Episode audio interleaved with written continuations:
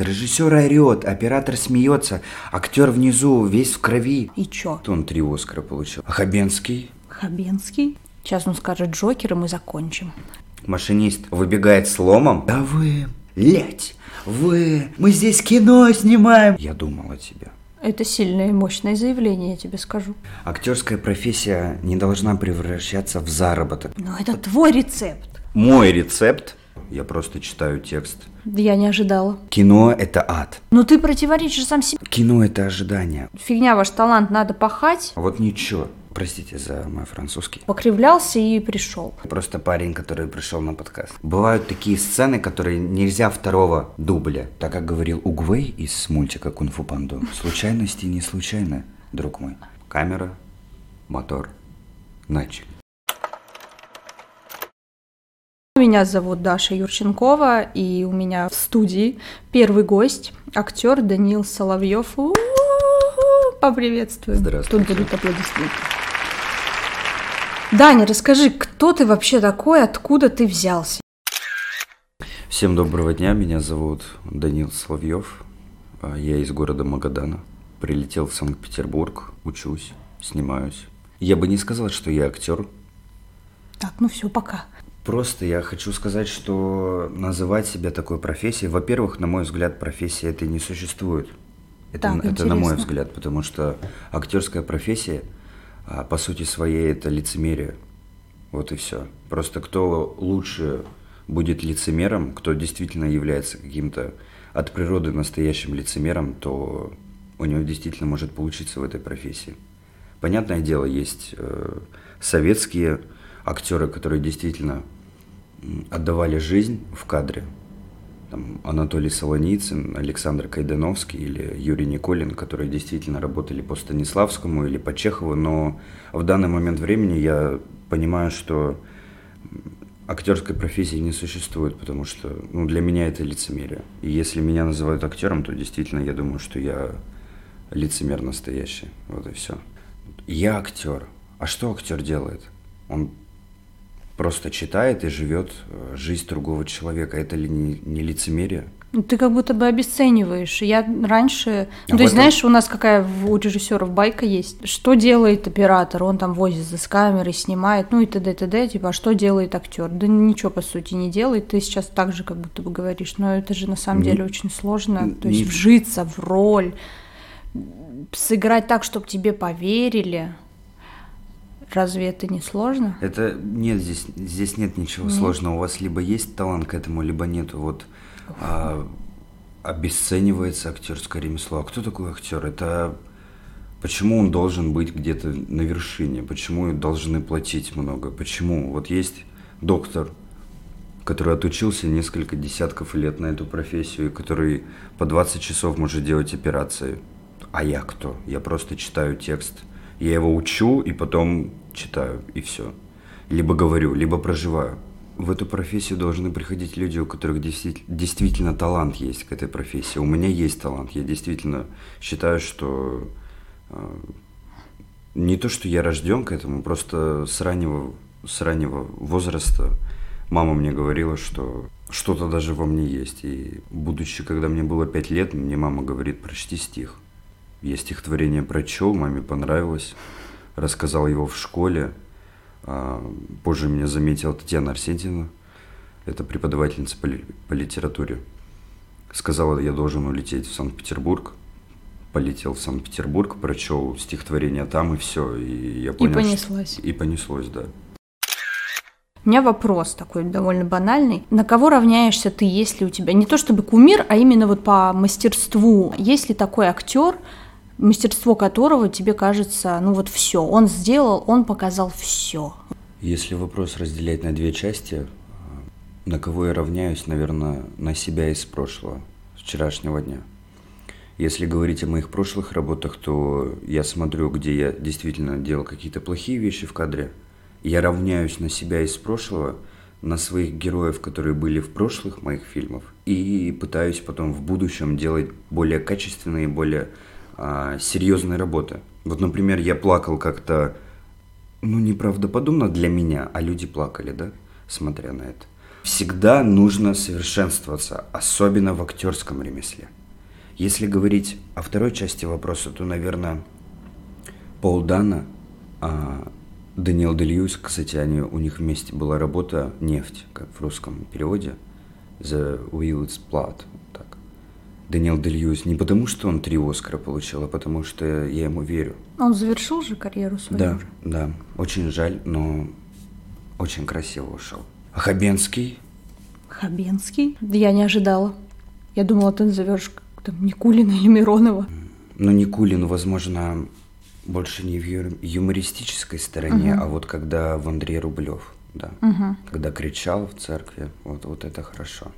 Угу. Хотя кто, хотя кто я такой, чтобы это говорить? Что хорошо, что нет. Я пока, я просто парень, который пришел на подкаст. Давай, чтобы более-менее, ну, как-то тебя больше раскрыть перед нашими слушателями, ты расскажешь о своем опыте, где ты снимался, кого ты играл. Расскажи про свои проекты. Хочу сказать, что ни с одним из своих героев я бы не подружился. Я играю полностью каких-то психов, действительно неуравнове... неуравновешенных, которых жизни настолько плохо, причем режиссеры получают эстетическое наслаждение, когда а, вот герою действительно плохо. Не какая-то ком... вот комедии у меня нет. Ты бы хотел в комедии сыграть? Нет. Вот есть киризм, жанр такой комедии от Джим Керри. Киризм. Я так не смогу, я, я не настолько велик в юмористической составляющей, чтобы так вот управлять своим телом, как великий Джим Керри. Причем хочу сказать, что он давно уже не юморист. Мои герои клиенты психиатрической больницы, я бы сказал, палата номер 6. Потому все? что абсолютно все. Я играю каких-то... Не то, что я неудачник, а просто герои какие-то. Причем Красота еще в том, что в конце концов они достигают успеха в фильме. То есть вначале показывают, что они неудачники, угу. но в конце они успокаиваются. Успокаиваются, да. Скажи, а как ты думаешь, почему так происходит? Ты сам ходишь на такие кастинги или тебя зовут конкретно на такие роли? Дарья, я не знаю, вот когда я снимался в твоем фильме. Там ты не псих. Ну почему же я там... Или это как посмотреть? Ну я играю, проживаю жизнь неудачника, который вот не знает, что такое... Он наоборот знает, что такое дружба, но он не знает, что такое любовь. Следующий мой фильм. Он знает, что такое любовь, но у него дружбы нет. Другой фильм. У него вообще ничего нет, он просто плачет по ночам. Вот, кстати, расскажи о своем последнем проекте. О чем этот фильм? Что это за герой? Как вообще ты туда попал? Расскажи об этом проекте и о своей роли. Название этого фильма «Клетка». Выйдет он в ближайшее время, в 2020 году. Э, главная роль, играю ее Богдана, имя моего персонажа. Мне очень повезло, я сначала расскажу, давайте, про начало, вообще, как это все создавалось. Прекрасный режиссер Александр, назову его просто Александр, он будет это слушать и Саш, спасибо тебе большое. В общем, в какой-то момент я послушал своего мастера и стал записывать сны свои, что мне снится.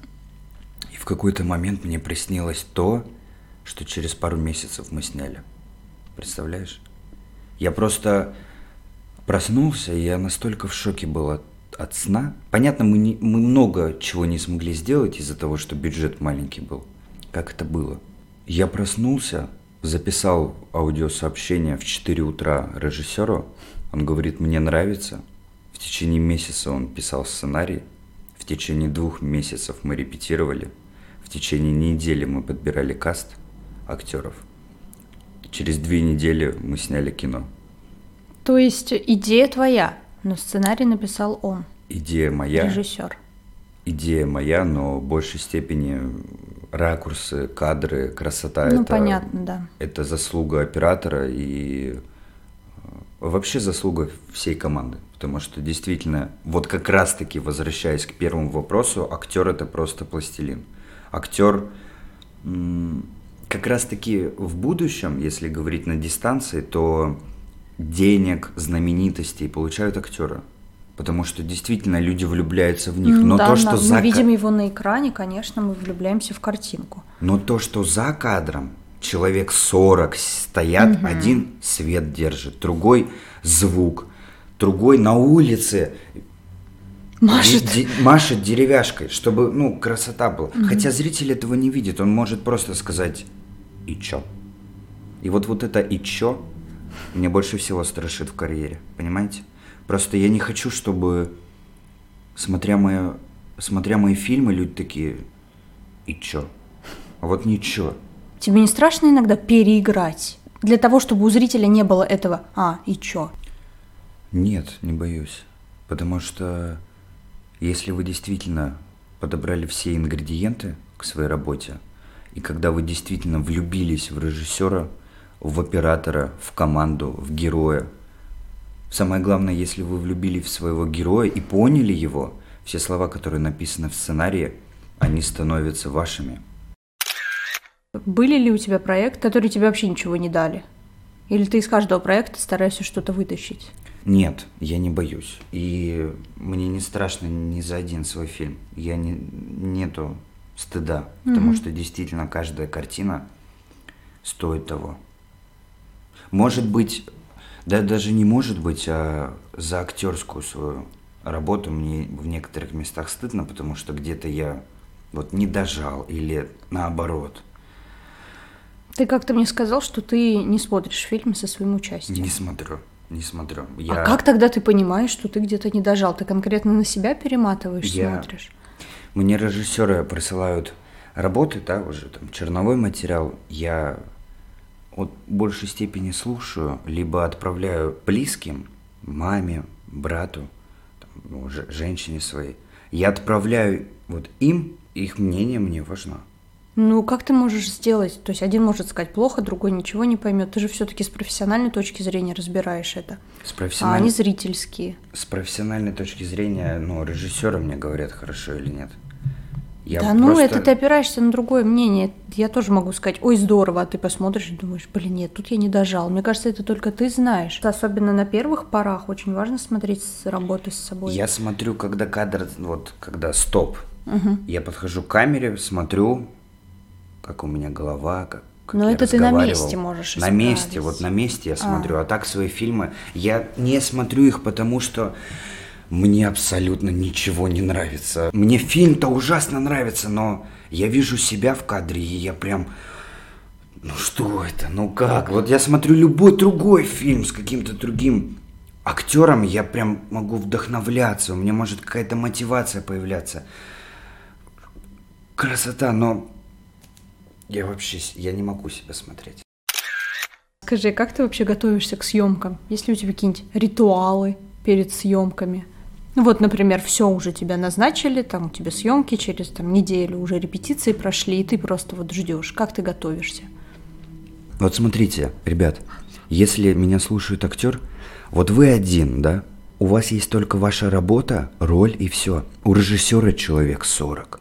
Каждый его замучает. Ассистентка, фокус-пуллер, оператор. Там плохо, там... Вы понимаете, да? Согласна полностью. Кино – это ожидание. Вот вы потерпите. Не обижайтесь, просто подождите. Кино – это ад, в котором вы должны быть э, как Данте, понимаете? Все-таки это божественная комедия, как-никак. Зачем грустить? Насчет моих работ, а, насчет того, как я готовлюсь, мне очень повезло с матушкой. Родители это вообще как лотерея по факту. То есть ты либо в дерьме родился, либо золотой... Простите за мой французский. Ты либо родился с золотой ложкой, либо с деревянной. И вот как ты пытаешься. Я родился не с не с я родился в прекрасной. И мама моя с, с раннего возраста хотела стать врачом, детским врачом. И вот последняя моя, моя работа, герой мой болеет синдромом Туретта. И мне очень повезло, что моя мама врач. Я попросил маму рассказать мне про это все. Моя мама работала а, еще на Укра... в... в Украине и видела мальчика с синдромом Туретта. И вот вот эти все тики, да, как я готовлюсь. Я вс- все изучаю, абсолютно все. Даже доходит до такого абсурда, что я тетрадь отдельную. Вот у меня есть дневник актера, куда я записываю угу. всякий бред. Типа там бла-бла-бла, я проснулся. Ну, наблюдения. Наблюдения там, да. всякие. А вот я настолько погружаюсь, что я, я, я, ну, я честно говорю, я создаю отдельную тетрадку и записываю мысли своего героя в этот, в этот момент, что он чувствует. Вот я, вот я прочел сценарий, и вот там есть какая-то сцена, там, человек говорит, э, я думал о тебе.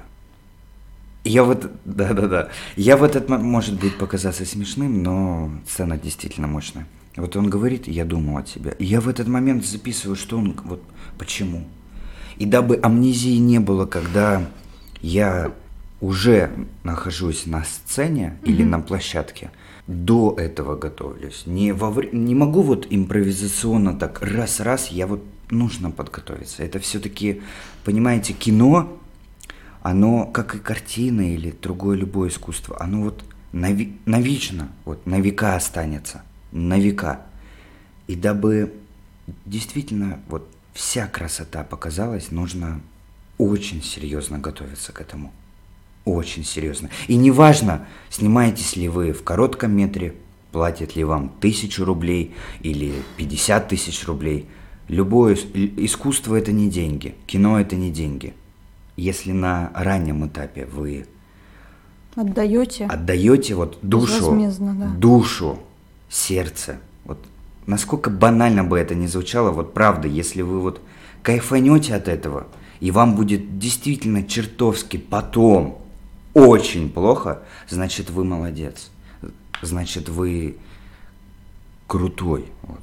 Значит... Вот знаешь, по моим наблюдениям, когда мы там, ты снимался у меня, я буду говорить об этом, то что ну, в других-то я не видела тебя именно на площадке.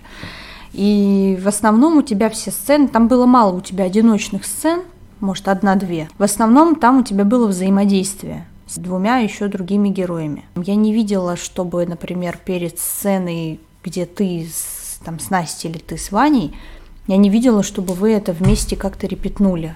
Или это просто потому, что тебе одному спокойней, то есть тебе не нужно договариваться, и это такая будет больше импровизация для того, чтобы это выглядело реалистично. Ну, у нас были У костра, например. У нас были да, репетиции, помню, да. но они были как читка просто. Вот мы а, как-то не спрашивая друг друга, mm-hmm. просто вот мы собрались возле печки, и просто была читка. Мы просто читали, причем без текста. И уже просто, наверное, не то что на доверие, наверное, вера была в то, что все получится, потому что, ну, а как иначе? Ну, понятно. Как может не получиться? Угу. А вот вот так может, да, не получиться, ребят, так что... А может не получиться так, что лучше лишний раз. Вот я хотела немного сменить, так сказать, тон наш серьезный. Расскажи о каком-нибудь самом смешном моменте на кастинге или на съемках. Ну, что-нибудь смешное, чтобы погоготать. Я бы не сказал, что это смешно. Простите меня, ребят. Но это действительно история, которая мне, как человеку русскому, запомнится навсегда. Это как раз на последнем, в последнем проекте «Клетка». Mm-hmm. Мы снимаем сцену, 9 а, часов вечера, зима, холодно, я в крови. И лежит актер внизу тоже в крови. И мы снимаем сцену, в которой поезд должен приехать. И э, что мы, что режиссер рассказывает в этой сцене? Человека избивают, Поезд едет дальше. Всем плевать. Всем абсолютно плевать. Человека убивают. Ну, Россия. Насколько плохо это не звучало, но это так. Всем плевать. Но! Сразу же хочу сказать, что это не так. Что произошло? Приезжает поезд. Во-первых, он жестко. Ту-ту. Угу. Потому что видит ситуацию. Нас 11 человек. Все все стоят, во-первых, холодно, гремёши, которая кровь намазала. И вот все, камера, мотор, начали. Я начинаю дубасить со всей сил его. Ну, я, конечно же, сами ну, понимаете. Бью очень сильно. Подъезжает поезд. Оттуда сломом выбегает машинист метр пятьдесят ростом примерно. Я дальше бью, потому что понимаю, что нельзя бывают такие сцены, которые нельзя второго дубля. Нельзя. Я дубашу со всей силы его. В этот момент машинист выбегает из поезда, причем все, кто сидел там, все смотрят, всем плевать абсолютно. Они что-то смеются там, смотрят, убивают человека. Машинист выбегает с ломом и начинает орать.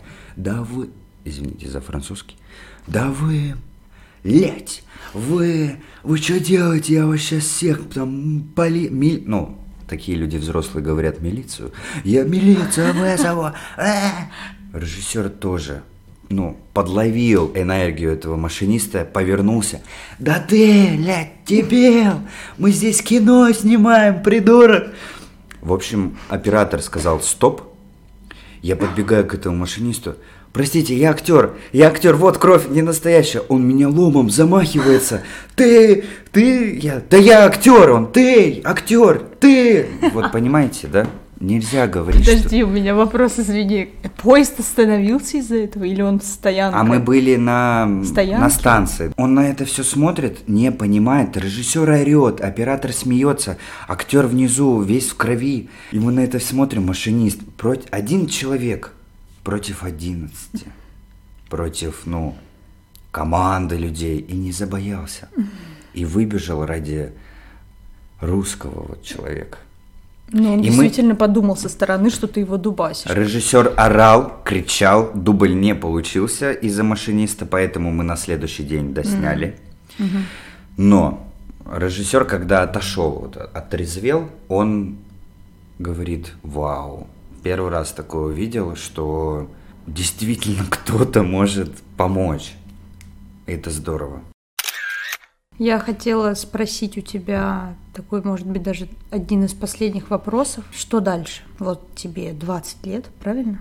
21. 21, Почти. почти. В июне. В июне, да. Ты продол- продолжишь развиваться в этой? Просто многие актеры там потом в режиссуру хотят. Ненавижу вас. Э, от хлеб отбираете. Кем ты хочешь стать? Я думаю, актерск... Ну, это не работа, это вот... Вот Ну, я не говорю, что работа. Я задала тебе вопрос.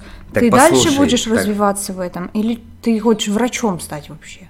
Нужно развиваться в других отраслях. Актерская профессия не должна превращаться в заработок именно. Когда актер идет, чтобы заработать, кино становится действительно ужасно плохим. Актерская профессия – это не работа. Вы должны душу отдать. И вот когда вы душу от- отдаете, деньги, они в любом случае, вот этот гривенник ваш, он придет к вам, он придет, он обязательно придет. Поэтому я развиваюсь в других отраслях. Я не буду говорить о своих сокровищах, потому что я не мошенник, чтобы рассказывать другим.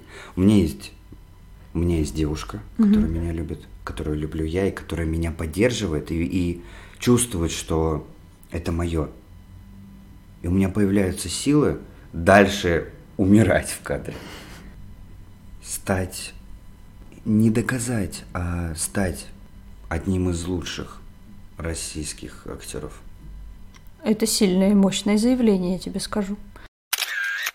Все мои работы до клетки, они как будто были... со- Подготовкой. по- Это была подготовка для этого. И вот та же клетка и другие какие-то там пять фильмов в течение там до 22 года, это как будто подготовка к чему-то. И вот как раз к чему Мы узнаем потом. Есть э, роль, ну, уже сыгранная кем-то, которую бы ты хотел повторить. Сейчас он скажет Джокер, и мы закончим. Скорсезе снял удивительно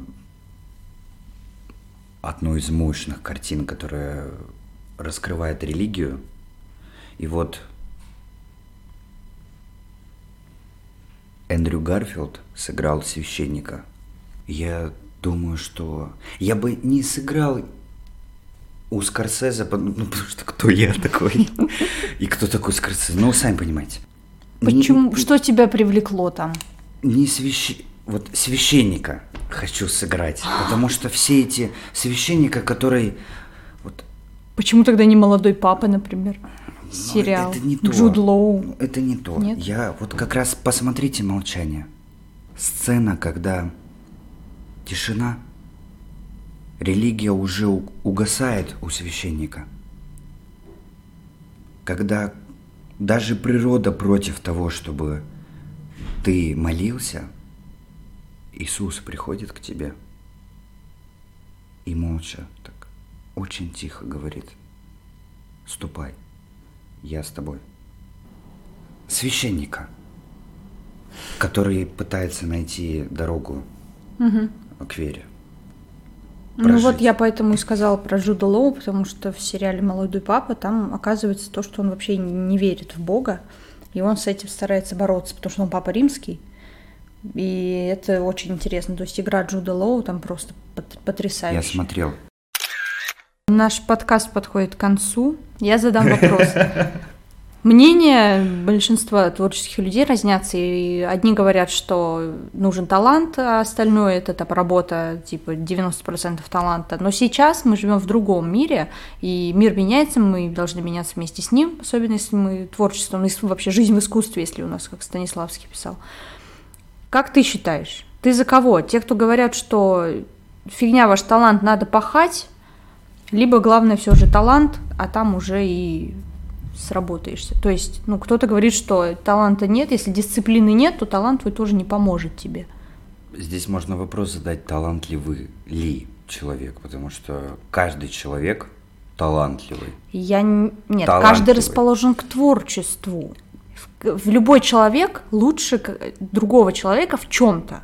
Не всегда бывают э, но ты противоречишь сам себе. Ты в начале подкаста сказал, что главное талант. Талантливым, я не говорю, понимаете, талантливым надо быть.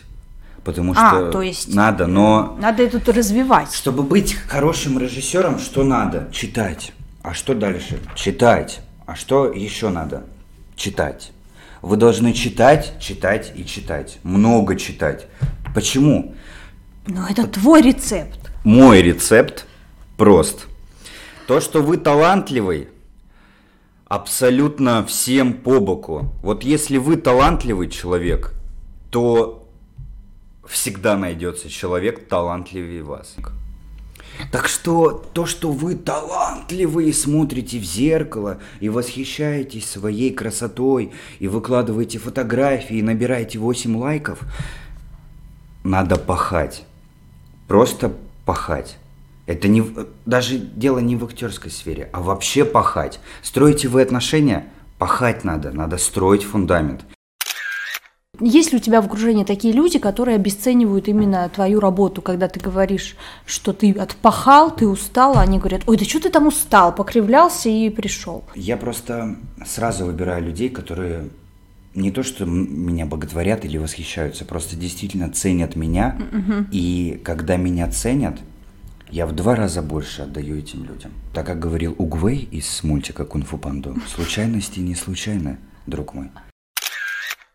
Ну что, мальчик, который пришел на подкаст, Даниил Соловьев, актер, мы попытались здесь э, ответить на мои вопросы, но на самом деле получился такой э, разговор, в котором было очень много противоречий. Разговор... Хотелось где-то поспорить, но я сдержалась. Ты растешь, ты меняешься как личность, и в профессиональной сфере ты тоже развиваешься. И мысли твои будут меняться, и окружение твое будет меняться. И возможно, что даже через год, если мы встретимся вот так же поговорить, ты будешь отвечать на эти же вопросы абсолютно по-другому.